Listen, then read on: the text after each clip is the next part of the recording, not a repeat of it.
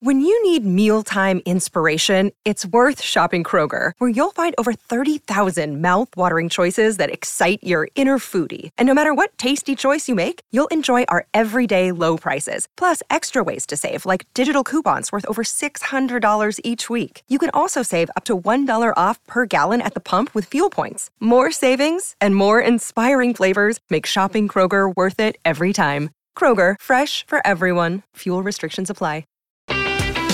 Nebraska Public Media Sports brings you live coverage of the girls and boys NSAA High School Soccer Championships from Morrison Stadium at Creighton University. Monday, May 13th, see Class B girls at 8:30 p.m. Central and Class A girls at 8 p.m. Central on Nebraska Public Media.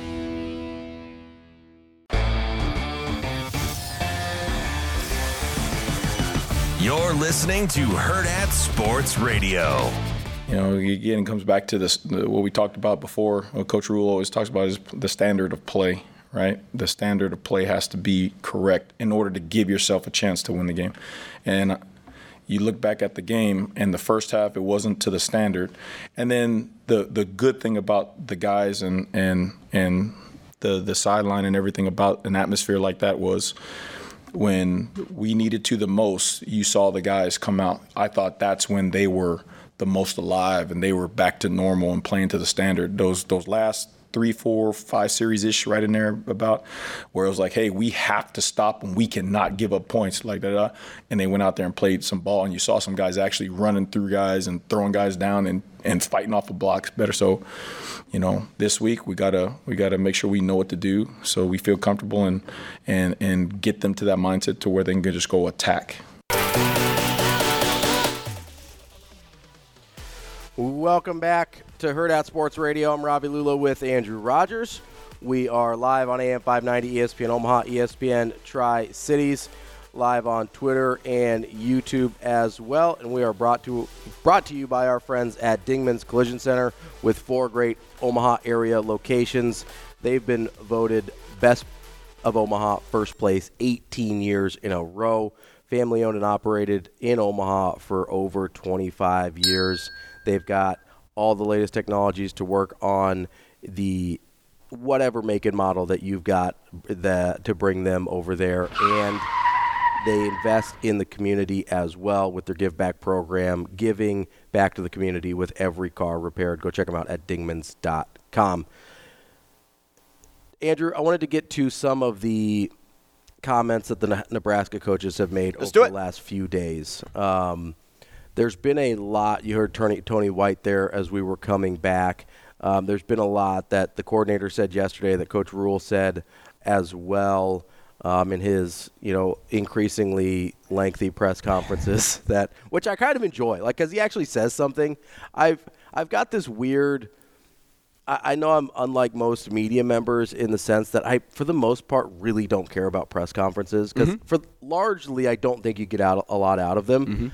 This coaching staff, I think you actually do, especially from Rhule. You get pretty good stuff, and a lot of it's him talking to his team, and a lot of it's him talking to you know people other than the media, and he kind of just uses it as his pulpit a little bit to take whatever question you have and form it to whatever Right. he wants to talk about. But I do think you actually get decent information out of it. Uh, for both wins and losses. Yeah. Because normally you listen to a press conference after what? After a loss. Yeah, yeah. Because you want to hear what the coaching staff had to say. You want to hear how the players respond, things like that. You get more out of a losing press conference For sure. than you do a winning one. But you're absolutely right. I, I mean, I look forward Yeah. on Mondays to hearing 35 minutes of what Coach Rhule has to say because he always surprises me. Now, will that be the case, you know, next year, Yeah, a year, year from two, now? three, four, right? who knows? Who exactly? Who knows?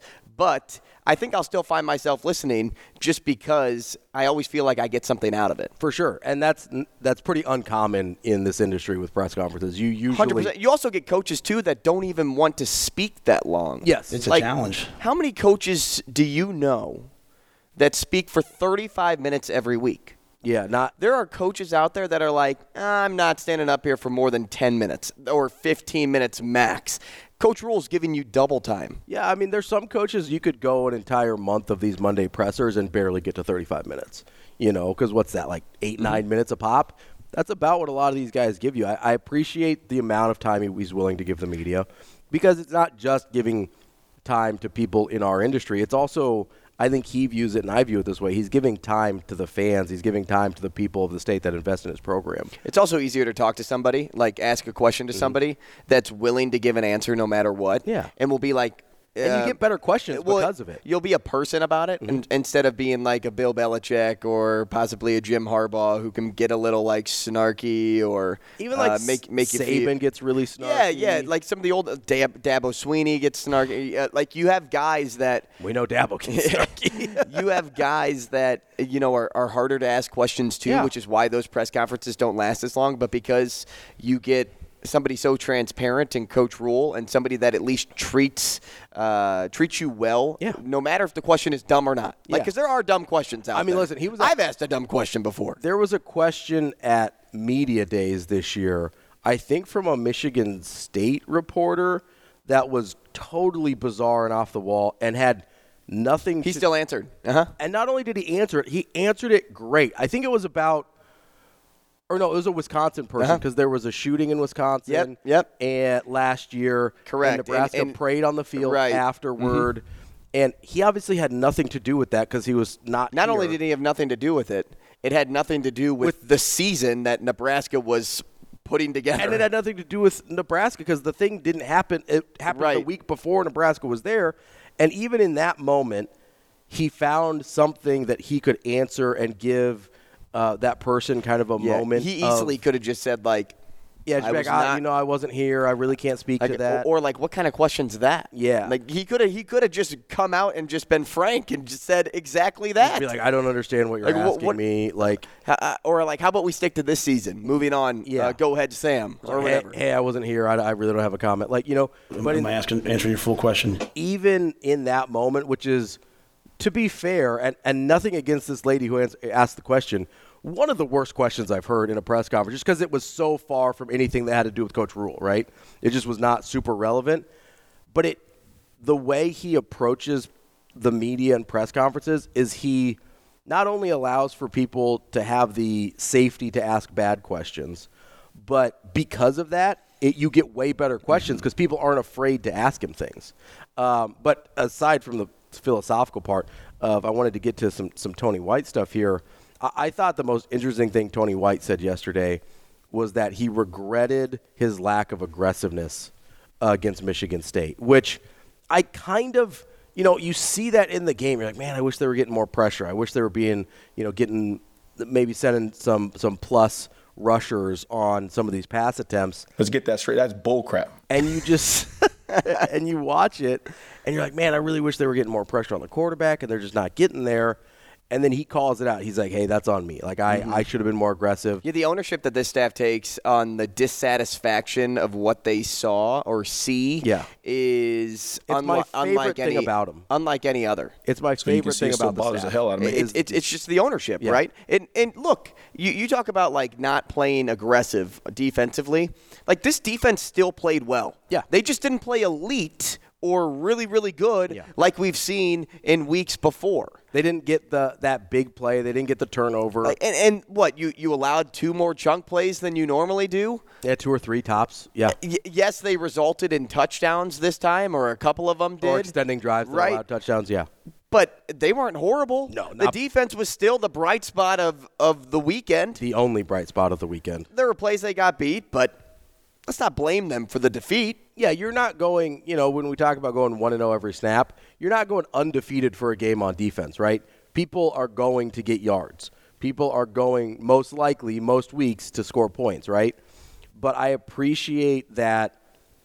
And it wasn't just, hey, I should have been more aggressive. He really went into depth about, like, I need to trust these guys in mm-hmm. order to be more aggressive. And he's, you know, he's like, I talked about a couple of weeks ago that we need to play a little bit more like loose and free, and I really need to unleash these guys. And he's he took it, that upon himself, say, hey, if I want them to play like that, I have to play call like that. And he he called himself out, which I don't, I, I didn't hear a question that led directly to that in the sense of, like, Yeah, it's almost like you know when you're eat, something's eating you up. Yeah, right. it- it like you, like like you lied to your parents, and you're like, I just have to come clean. Like that's how Coach Coach White was like Yeah. feeling in that moment. Like I just have to say what's on my what's on my heart right now, Yeah. because it's just gonna not gonna make me feel better, but it's just gonna. It's the right thing to do. Yeah, it, it's the right thing to say in the moment. What I really liked from Yeah, him, I mean, exactly. not only just that quote, but I liked what he said about takeaways because you know I've been asking about takeaways, Mm-hmm. how they go from uh, a good defense to an elite defense, and we had mentioned that if they can get more takeaways Yeah. or tur- it, something in the plays. turnover Yeah. department, uh, you know, you could probably get there. And, and I was really comfortable with his answer. So he had he had mentioned they come in waves, and we we just don't have enough time to really get to the quote and, and respond to it. Uh, but we can play it throughout the show. Shane, it's it's white eight if you in a market. Um, Man, live with that, bro. How- That- that's playing ball. I ain't, I ain't tripping. I- it had me thinking, how often is this defense in position for a takeaway? Like, are they on the field long enough for a takeaway? One or two? Are there enough balls that are thrown that can either turn into interceptions, or are there enough plays that uh, you know you can punch the football out? And I mean, some of that's luck, right? A, majority of the time, like punching a football out uh, for a fumble and is whether luck. or not you recover it, Right. is certainly, yeah. But look, this team is still 16th in total defense. They're 13th in sacks. So like you're, they're not pressing the, down the field a lot. And whenever a team's on third and long, what do they tend to do? They're not throwing it. Hmm. They're trying to just make up some yards so that they don't turn the ball over, say in their own territory. They're 12th in first downs allowed. They're 99th in red zone defense, but the attempts are only 25. Yeah. So that stat is a little bit skewed. Rushing defense, they're third.